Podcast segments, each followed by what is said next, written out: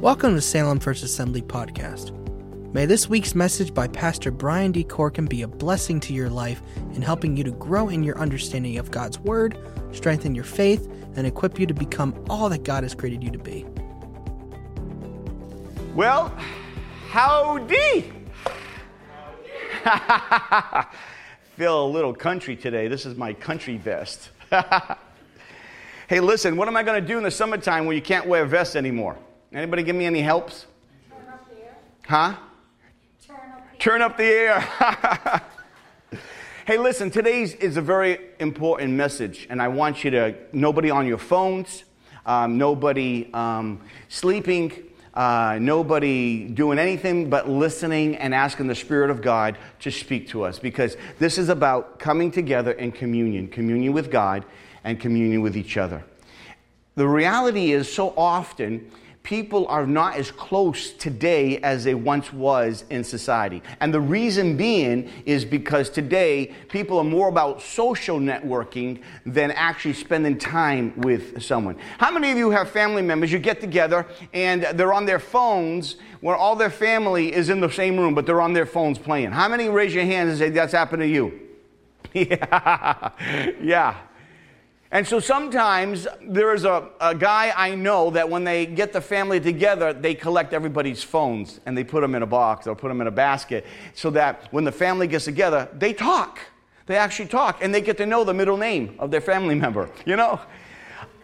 I was at a, um, I was doing a, I think it was a wedding one day, and um, the person of this wedding had a particular name that nobody in his family knew his real name. So when I mentioned his real name, later on the family members came up to me and said, you know, I never knew that was his name. We've never called him by that all his life. I didn't even know that was his name. And it's amazing, but fellowship is something that God is really, really cares about. It's important to him. So let me ask you this. What are the things in life that you care about? Just right now, put them in mind. What are the things in life that you care about? Okay? Because if you care about it, you need to celebrate it. There's these two individuals, a true story, uh, Jermaine Washington and Michelle Stevens, and they have every two times a month, they have a gratitude dinner. These two guys worked together for a long time, and they would both have dinner or lunch at work. One day, while Jermaine was with Michelle, she was telling that she's on a dialysis machine and she needs a new kidney, and it's been already eleven months and nothing. And she says, I'm going through so much pain right now, and she just broke down crying right there at the lunch table. She says, she says that I have chronic fatigue, I'm get blackouts, and I have such hard joint pains in my body that it's just getting really hard to even function in life. Now, Jermaine was just his, her friend, but he cared so much about this friend that he gave one of his kidneys to her. And this is what they said. They have decided that when you got something great to be thankful for, having a gratitude lunch is a great way to celebrate. Now, let's stop for a moment. If we're going to have communion with God or communion with others, there has to be a depth of relationship with each other and with God. Amen? You're just not going to go to a stranger and get like this great fellowship right away because you don't know the person. What are you grateful for? I want you to ask yourself deep down, what are you grateful for? And I need you to put something there. Don't just bypass it. That's a good question, Pastor. What are you grateful for? Really? What are the things in life that you can say, boy, I am grateful for blank? Who is it? What is it? What are the things that you are grateful for? Because you need to know, because when it comes down to having communion, it is a time to remember and be grateful for what Christ has done for you and I. Jesus is about to die. He knows it's coming very shortly. And what does he want to do? He wants to have a meal with his disciples. If you had your last meal, who would you want at your table? If you were going to have your last meal, who would you want at your table? I want you to get that. because it's really, really important. And this morning, we're going to take a journey about communing together in communion. And today is Communion Sunday, and I really want you and I to take one step further, because we are living life so busy sometimes, so driven sometimes, that we're not communing with each other. And the very ones that we love, whether it's God upward or people outward, we're not spending time with or even talking with or even getting to know the depth of their hearts. So let's go right to the beginning and let's look at where communion or Passover started. We have to go to Exodus chapter twelve. And let's look at this aspect of Exodus chapter twelve. And we're going to read fourteen verses, so get ready to read. Amen? So the Lord said to Moses and Aaron in Egypt, "This month is to be for you the first month, the first month of your year. Tell the whole community of Israel that on the tenth day of this month, each man is to take a lamb for his family, one for each household. If the household is too small for the whole lamb, they must share one with their nearest neighbor." Ah, that's nice. "Having taken into the account of the number of people there are. You are to determine the amount of the lamb needed in accordance with each person's will eat." Let's look at verse five. "The animal you choose must be year-old male without defect, and you may take them from the sheep or the goats. Take care of them until the fourteenth day of the month. Then all the people of the community of Israel must slaughter them at twilight. Then they are to take some of the blood, put it on the sides and the tops of the door frames of the houses where they will eat the lamb. That same night they are to eat the meat roasted over fire, along with bitter herbs, bread made without yeast." Verse nine. "Do not eat the meat raw or cooked in water, but roasted over the fire, head, legs, and inner parts. Do not leave any of it until morning. If some is left till morning, you must burn it. This is how you are to eat it, with your cloak tucked into your belt, your sandals on your feet, your staff in your hand. Eat it in haste. It is the Lord's Passover. And on the same night, I will pass through Egypt, and I will strike down every firstborn, both men and animal, and I will bring judgment on all the gods of Egypt. I am the Lord." Verse thirteen to fourteen. "The blood will be a sign for you and on the houses where you are. And when I see the blood, I will pass over you. No destruction, destructive plague will touch you when I strike Egypt. This is the day you are to commemorate for the generations to come. You shall celebrate it as a festival to the Lord, a lasting ordinance." This is where Passover began, right here. This is important for you and I to know when it comes down to celebrating communion. Because, see, you are gonna, you have to realize that Passover was a time of rescue and deliverance for the people of God when they were in the country of Egypt under great oppression, great hardship. And when they put the blood of the lamb over the doorposts, when the death angel came into Egypt and saw the blood, judgment passed over. Someone say amen. Mm. You see, celebrating is understanding and remembering what God has done. How many of you and I forget the goodness and the greatness and the things that God has done in our lives, but we forget them, watch this, because we have a problem. We forget them because we have a situation.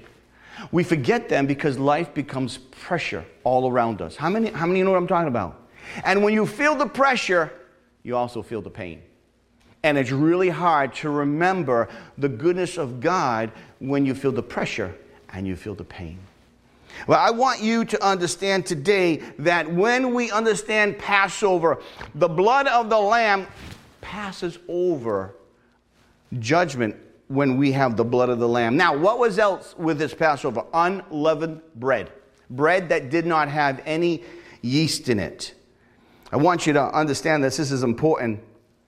The Feast of Unleavened Bread was celebrated because, see, leaven is a type in the Bible of sin. Now, I'm not a baker, but I went online and ta- looked about leaven or yeast and how it works in bread. How many cooked bread or had cooked bread from scratch, from scratch? Uh-huh, uh-huh, uh-huh, uh-huh. Oh, oh, look, you too. Whoa. Got a bunch of bakers in the house. And um, and so I went online to say, okay, let me learn a little bit about yeast. You know, it only takes about a teaspoon, a quarter of a, t- a quarter of a teaspoon to affect a whole loaf of bread. It doesn't take much of yeast to ferment within the, um, actually, the batter, the flour. I want you to understand why the Bible looks at yeast as sin is because how it grows, how it infects the batch. And that's exactly what sin does. A little type of sin, a little sin actually can come out to be an incredible addiction. You know, it's sort of like a person who starts off with smoking marijuana and before you know it, now they're on heroin. And worse. It, it, it started with one little beer, you know, and now all of a sudden they're in the hard stuffs and more. It always starts somewhere. That's why they always say the first one's free. The first person who gives you the free one is probably the most guilty of them all. I'll tell you a true story about myself. Before I was saved. Someone says before Pastor was saved. I don't want anybody thinking I just did this the other day. I'm just, I'm just letting you know. But when I was young, I was a little bit of a drinker. And so I was putting a case of beer onto my car. I was into cars, always fixing cars. And there was kids all around the neighborhood. And I would take the case of beer, put it on my car. And anybody who wanted a beer, I would give them one. One day, my dad, looking out the window, saw this taking place. And when I came in the house, he really let into me. And he simply said, "What in the world do you think you are doing?" And of course, me being young and foolish, I said, what? What did I do?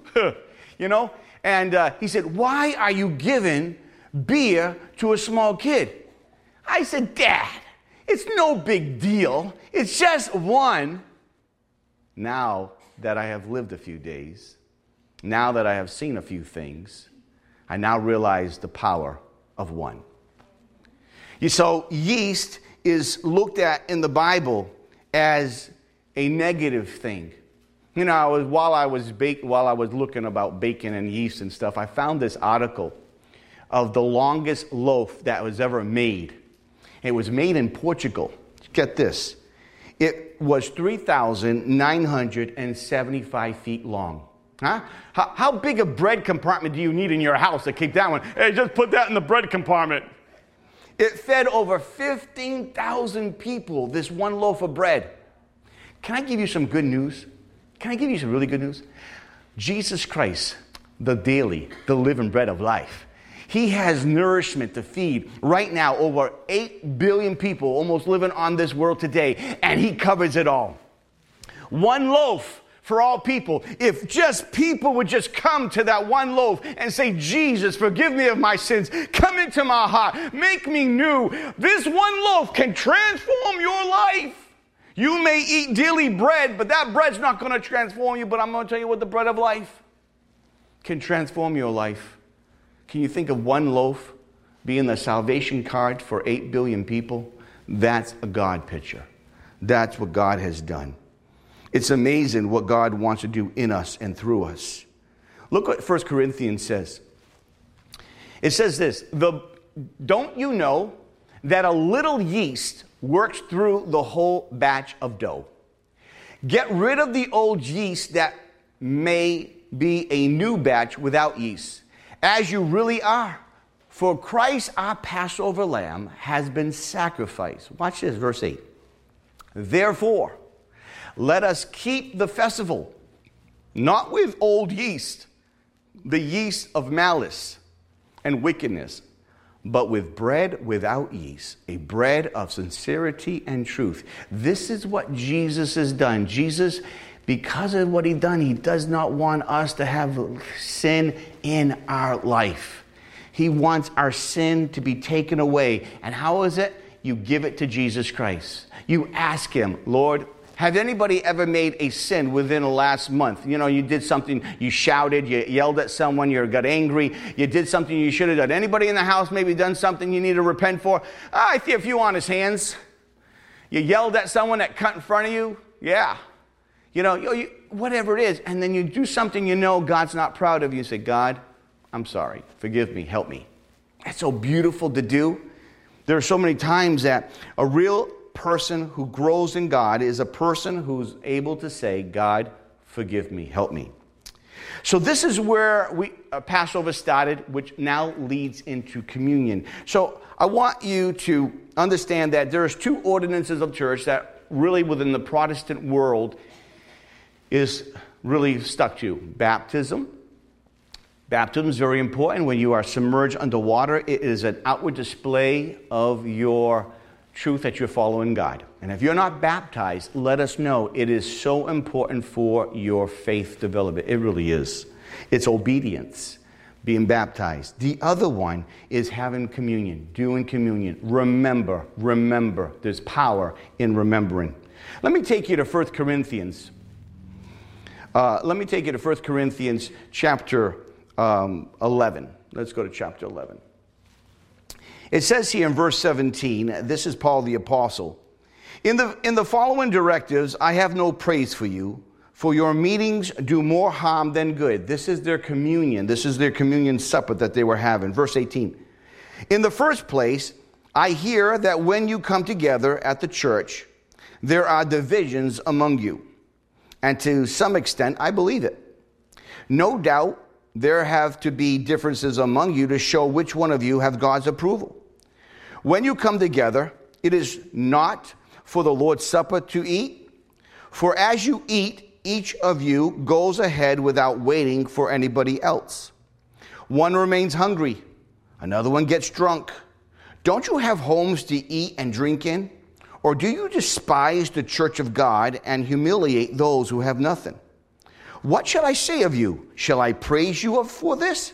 Certainly not. I want you to understand that the people on the Corinthian church, though this church had many giftings, were a very immature church. And I want you to understand that the Corinthian church, even though they were doing what Christ told them to do, to remember, they had the right action. They had the right choice of doing it, but they had the wrong action. And sometimes we can do things with, you know, what we're supposed to do, but we do it in the wrong attitude. How many understand that? And when you do something in the wrong attitude, God knows it. And there's no blessing for your things you do because you're not doing it because you really want to. You're just doing it because you got to get it done. How many understand that, right? God sees it. So that's what they were doing. They were doing it, but they're doing it their way. You know, like people today, people say, I don't have to go to church. I can have church all by myself with my pajamas on. Ooh, I might be talking to some of you. Hmm. Yeah, take off those pajamas. Come join the body of Christ. And, but, ha, but, you know, the reality is Jesus created the church. And Jesus told us to come together. It's an important thing to be among the brother because iron sharpens iron. There's a great work in the church of God where Jesus said that the gates of hell shall not prevail against his church. His church is, yes, more than a building, but it's a place where we come together to sharpen each other. And also, the most important, to do more ministry, more service to God. God created it. So they're doing a good thing, but they're coming for the wrong reasons. And God wants you to do it for the right reasons. When you do the right reasons, that's when the blessings come. So here's Paul the Apostle, and he's not happy. Not happy at all.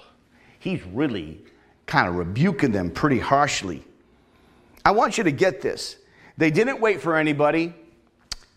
And while they were, some were full, some were hungry. So that means that they were not sharing their food. They're hungry. I'm going to eat. And they're eating all the food. And they're not thinking about, they're not thinking about Juan. And Juan worked a long, long, hard day. And he comes in, he's hungry. But when he gets to the table, there's no chicken. Somebody ate the last chicken. And they're saying, I don't care about Juan. I don't care how hot his day is. I had a hard day too. And I'm hungry. And I'm going to eat. Is that what God's taught us? No, no, no. Because if you care, you you share. So somebody should have said, don't you touch that chicken. That chicken's for Warren. That's, he gonna get hungry too. But nobody did that. And everybody was just doing their own thing. And when doing their own thing, they're serving self. And then here's a really bad one. While they're having the meal, they're getting wasted. They're getting drunk. They got a little bit too much juice. And they become really loose. And that becomes a problem. And then, and then look what the Apostle Paul says. And he says it so. He says this in verse twenty-two. Don't you have homes to eat and drink in? Or do you despise the church of God and humiliate those who have nothing? What shall I say of you? Shall I praise you? For this, certainly not. This is something, this is behavior that is not praiseworthy. This is not what God has asked us to do. And we need to ask ourselves, if we're going to have communion with God and communion with each other, we have to ask ourselves, how are we doing, Lord? How am I, am I demonstrating the mercy, the grace, the love? Am I demonstrating what you have demonstrated to me? Ah, are you and I the reflectors of God's grace and God's mercy, God's love? Are we demonstrating that to others? Because what flows up and in should flow out to others. And that was a good point to someone to say, amen. Oh, yeah. So either, either we have two choices in serving God. Either we're going to serve self.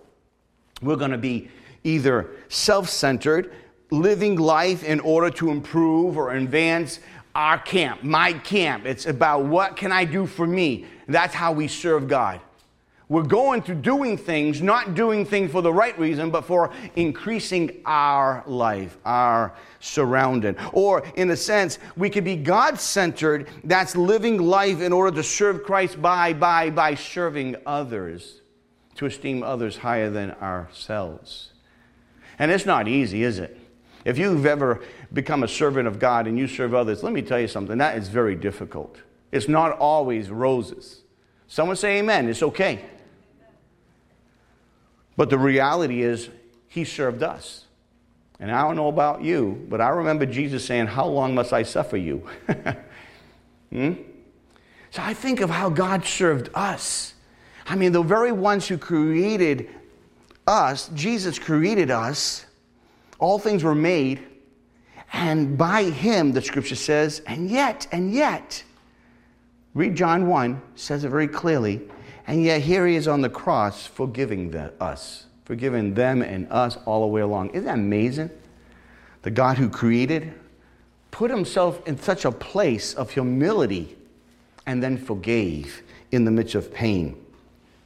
Paul is very disappointed with them, because they chose to honor and reverence themselves and not the Lord, and reverence themselves and not other people. See, communion has three stages.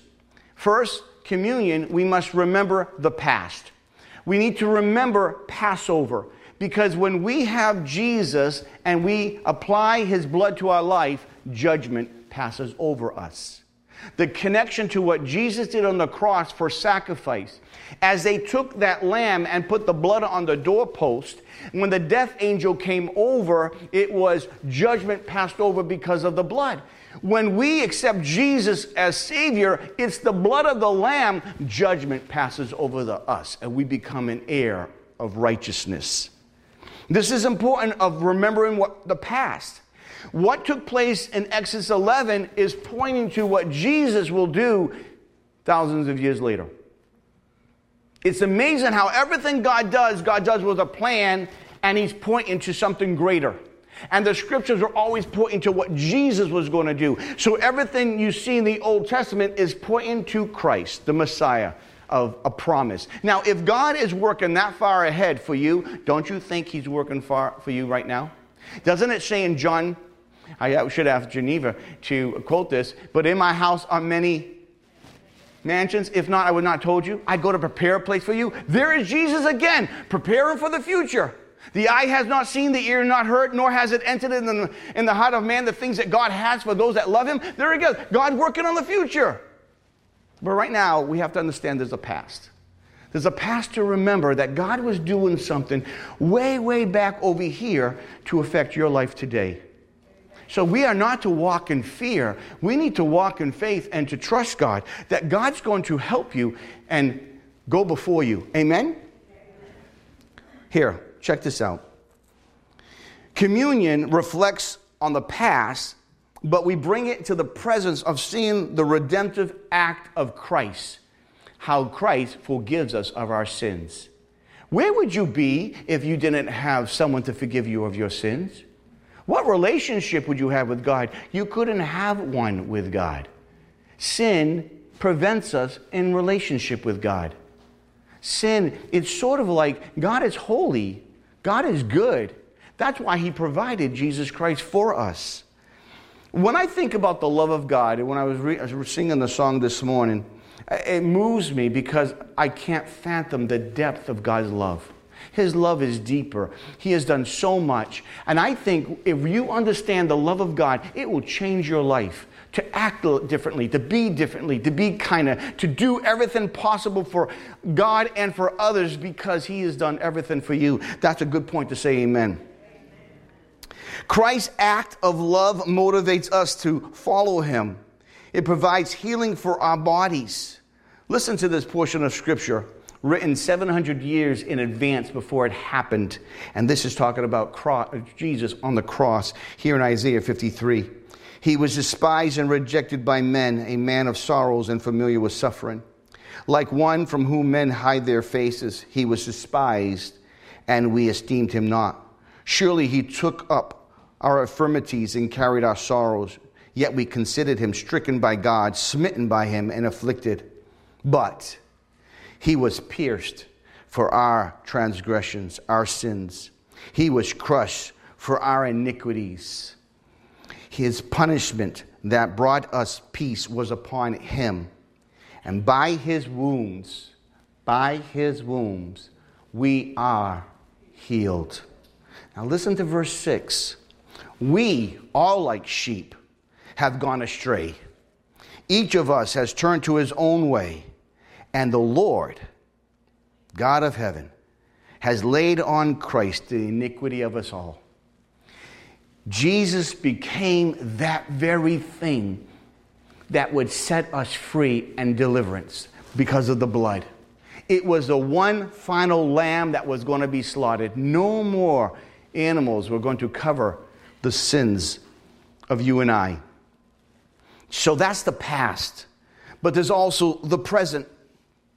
The present, same chapter in First Corinthians chapter eleven, continue with verse twenty-three. For I received from the Lord what I also pass on to you. The Lord Jesus, on the night he was betrayed, took bread, and when he had given thanks, he broke it and said, This is my body, which is for you. Do this in remembrance of me. In the same way, after supper, he took the cup, saying, This cup is the new covenant in my blood.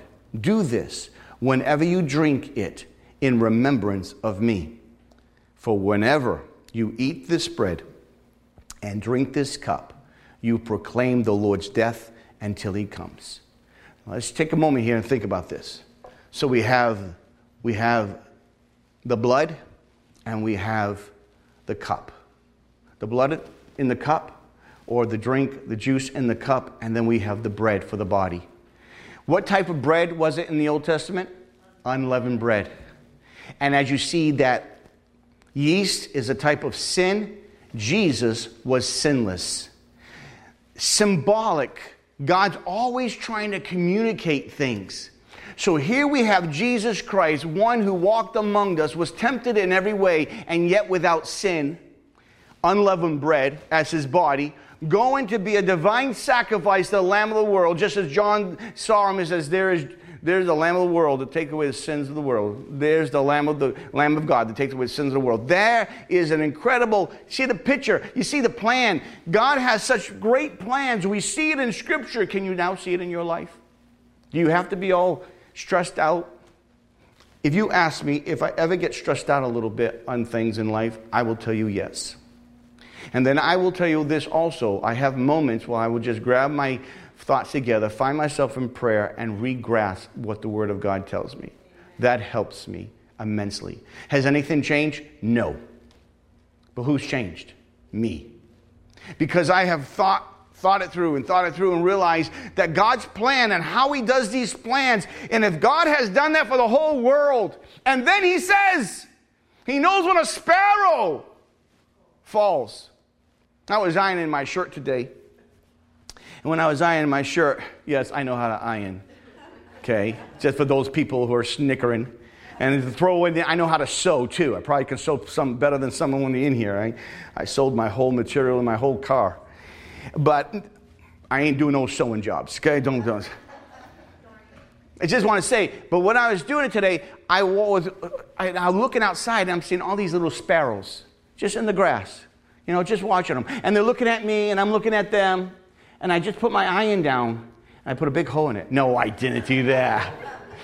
So I look at the sparrows, you know, I'm just like, oh, wow, God, you you pay attention to them, you know? You, and then, and then, squirrels came.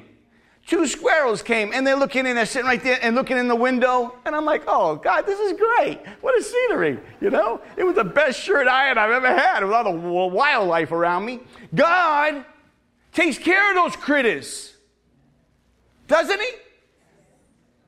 So if he can take care of those critters, can he take care of you? God's in a plan. We see this great communion. We see this great plan. You have to want to know the plan. That means you have to get in the book. If you're not getting in the book, you're never going to get the plan. Let me look at this. Look at this. First Corinthians chapter ten, sixteen to seventeen. Is not the cup of thanksgiving for which for which we give thanks a, a participation in the blood of Christ? Is not the bread that we break a participation in the body of Christ? Because there is one loaf, we who are many are one body. Some say one body. One body. For we are all partakers of that one loaf. That loaf I told you about fed a couple thousand of people. fifteen, over fifteen thousand people it fed. Jesus wants to meet all our needs. He, but, but the problem is sometimes we're not so quick to go to him. If I, um, if I had, um, let's say I had the solution to your problem. Let's just say I had the solution to your problem, and you had a problem, and you told everybody about it. No, I have a problem, da-da-da, I have a problem. And you tell everybody your problem, but you don't tell God your problem. You don't commune with God. You don't go to him. But if I had your problem, you didn't talk to me, your problem wouldn't get solved. But we do the same thing. We have all these problems. We go talk to everybody. But we don't go to God. We don't go to God. We have to commune with God. We have to talk with him. He wants to be your best friend. He wants to be your best friend. Did you get that? He wants to be your bestie. I look at God as my bestie, okay? I really do. I always have. Since the beginning of ministry, God has been my bestie. He's been there. We partake with him. He's given us a new covenant, this eternal agreement. In this covenant, believers affirm, when we have communion, we affirm what Christ has done for us. We remember, we remember all that he's done. And we commit to do his will. Did you get that? Not our will. We commit to do his will, just as he did the Father's will. When we remember what he did for us, we remain loyal to Christ. We avoid sin. And we do our best to fulfill the Great Commission to share and care the gospel, that the voice of Jesus' words would be on our lips and in our hearts, that no matter where we go, we make a difference for him, because daily we're communing with God. And the more you commune with God, the more it flows out of you, you know? But then there's a future communion. We have a past. We remember that it comes from Exodus eleven, so we see how judgment. And then we go to Romans eleven, and we see the present. And now we also, in communion, we see a future, a future. How many know who holds your future? Come on, come on. Mm. We'll break out with song. No, we won't. Because in the future, the kingdom of God, Christ has an intimate return. One day, one day, Christ is coming back. Are you looking for him? He's coming one back one day. That's what the Bible tells us. And the problem is we need to be ready. We need to be ready for what God has. Revelation chapter twenty-two, twenty says this, "He who testifies of these things says, yes, I am coming soon." I don't know about you, but it's pretty exciting that one day we're going to have communion in heaven. We're going to have the total fulfillment in heaven. So it starts in the Old Testament. God gives it, focus in on what's going to take place when Jesus Christ. We now celebrate what Jesus has done for us. And then, and then, get this. We're going to have this great communion dinner in heaven. You haven't seen nothing yet. Dun, dun, dun. Revelation chapter nineteen, nine, look at what it says. Then the angel said to me, "Write, blessed are those who are invited to the wedding supper of the Lamb." He then added, "These are the true words of God." Historical significance of the past, what God did, a redemptive and personal significance of what Christ has provided for you and I. I want to get you something that you probably don't know. Most of you probably don't know this. But this is great. Unfortunately, we've always had people in this world who fight against the gospel. Here in nineteen sixty-nine was no difference. It was Sunday, July twentieth, nineteen sixty-nine. Did anybody know what happened that day?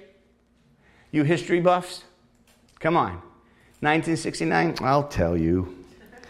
Buzz Aldrin and Neil Armstrong landed their lunar module. You know where I'm going now? The Eagle on the Sea of Tranquility, which is simply the moon. The first thing they did was to celebrate, watch this, communion. However, because of a lawsuit filed by Madalyn O'Hair, uh, Mary O'Hair, when NASA aired the reading from Genesis, the astronauts of the Apollo eight, they decided to black out the part of the broadcast when they had communion. Aldrin, an elder in the Presbyterian Church, took out the communion kit provided by Webster Presbyterian Church in Houston, Texas. In the one-sixth gravity, the wine curled and gracefully came up the side of the cup just before eating and uh, eating the bread and drinking the cup. Aldrin read from the Gospel of John while he was on the moon. "I am the vine and you are the branches. He who abides in me and I in him, he bears much fruit. Apart from me can do nothing." I don't know about you, but we're always going to have people in this world who are trying to stifle down. Here was two men who had a faith, and you know what they decided to do? Personally, they had communion, because here they were looking at God's creation. They're looking at this little ball, a little tiny ball. Earth is so small when you look at the galaxies. The Milky Way, our galaxy, is so teeny compared to the galaxies all around. Your God is big. Come on. I want you to understand, you have a big God. And if you could just open your eyes and kick it off your problem, if you open your eyes and realize the God who's always working, open your eyes and see what God wants for you, you're going to see He's a big God and He's on your side. He's on your side. That's right. The Bible says He's under you, He's over you, He's on the side of you, He's in front of you, He's in back of you. Oh, that's what the Bible tells you. Mm, this is good. Don't get me going. I'll stop preaching. I just get so excited when I think about God's, God's ways are higher than our ways. And when you commune with God, something beautiful takes place. And here are these two intelligent, loving men who love God, feel the first thing they want to do is have communion, to worship the God who created everything they were seeing. Let me share with you a story, true story. It's in the book of the Tale of the Tardy Ox Cart by Charles Swindoll. he relates his story, and there was a little, little, little girl, eight years old. Her name was Monica. And she fell into a pit and broke her leg. Now, there was an older lady in the village, and her name was Mama Njeri. And the older woman, seeing what had happened, climbed into the pit to rescue Monica. In the pit, there happened to be a black mamba. Those in class know a little bit, you can't outrun a black mamba in Africa or in any country. And so when, when the older lady went down to rescue Monica, the black mamba bit the older woman and then bit the eight-year-old child, Monica. The ladies were rushed to a medical center, and Monica improved, but tragically, Mama Njeri died. The nurse missionary that was on the site that day explained to Monica that Mama Njeri was bitten first and thus received all of the black mama's poison.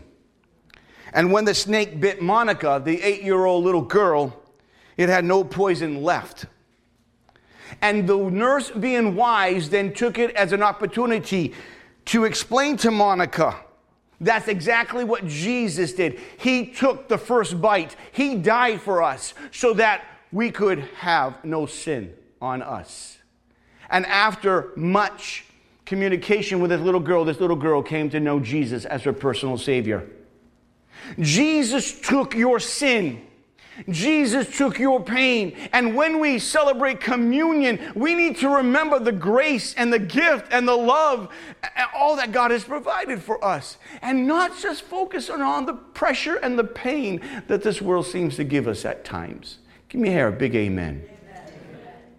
So often, we need to remember, we need to remember that for God so loved the world that he gave his only begotten Son. And whoever believes on him shall not perish, but have everlasting life. We need to believe that the wages of sin is death, because sin has a wage and the wage is death. But the gift of God is eternal life through Jesus Christ, Romans six twenty-three. Romans three twenty-three, all have sinned. Everybody has sinned. Someone say amen. Or you'll be sinning by denying that statement. All have sinned and come short of the glory of God, meaning that as much as I get my arrow, my bow, and I try to hit the mark, my arrow falls so short, I can't do it with myself. I needed someone to wash away my sins. And that's what Jesus did. He took the bite of death and grave and the sting. He took the bite. So now when the devil tries to bite you, can't touch this if you have the blood of the Lamb and you've made Jesus your Savior. I don't know where you are, those online, you here today, but is Jesus your Savior? Have you really given God everything? Have you said, God, forgive me of my sin? I desire to give all to you. Is there anybody here say, God, I want to make that statement? Say, God, I want to surrender my heart to Jesus. Just raise your hand right where you are. Those online, raise your hand right where you are. Say, God sees your hand. God knows you are. Yes, yes, yes. God sees that. God knows that God's with you. And he wants to be in you as you simply say, Father, I believe you sent Jesus into this world. I believe that Jesus died for my sins. I believe that on the third day he rose again. And when he rose, he defeated sin's death, defeated the devil. And no longer does death have a sting. And because I now accept this gift, I now am a child of Almighty God. I am now part of the righteous, part of the family of God. I'm an heir to the kingdom. And then I'm going to encourage each one of you and those online to get in the Word, get into church, grow, and become what God wants you to be. Amen? Give God some praise in the house of the Lord. Well, we thank you for joining us today. Let's continue to believe that God is going to do a work in all of our lives and in His church, despite our current circumstances. If you would like to support the ministry of Salem First Assembly, you can do so by mailing to four thirty Route forty-five, Salem, New Jersey, zero eight zero seven nine, or by visiting our website at salem first a g dot org. Please join us for service next Sunday at ten thirty a m or you can watch service every Sunday afternoon on Facebook at Salem First Assembly or YouTube at Salem First A G. You can also listen to the message every Tuesday on Podbean. Have a blessed rest of your day.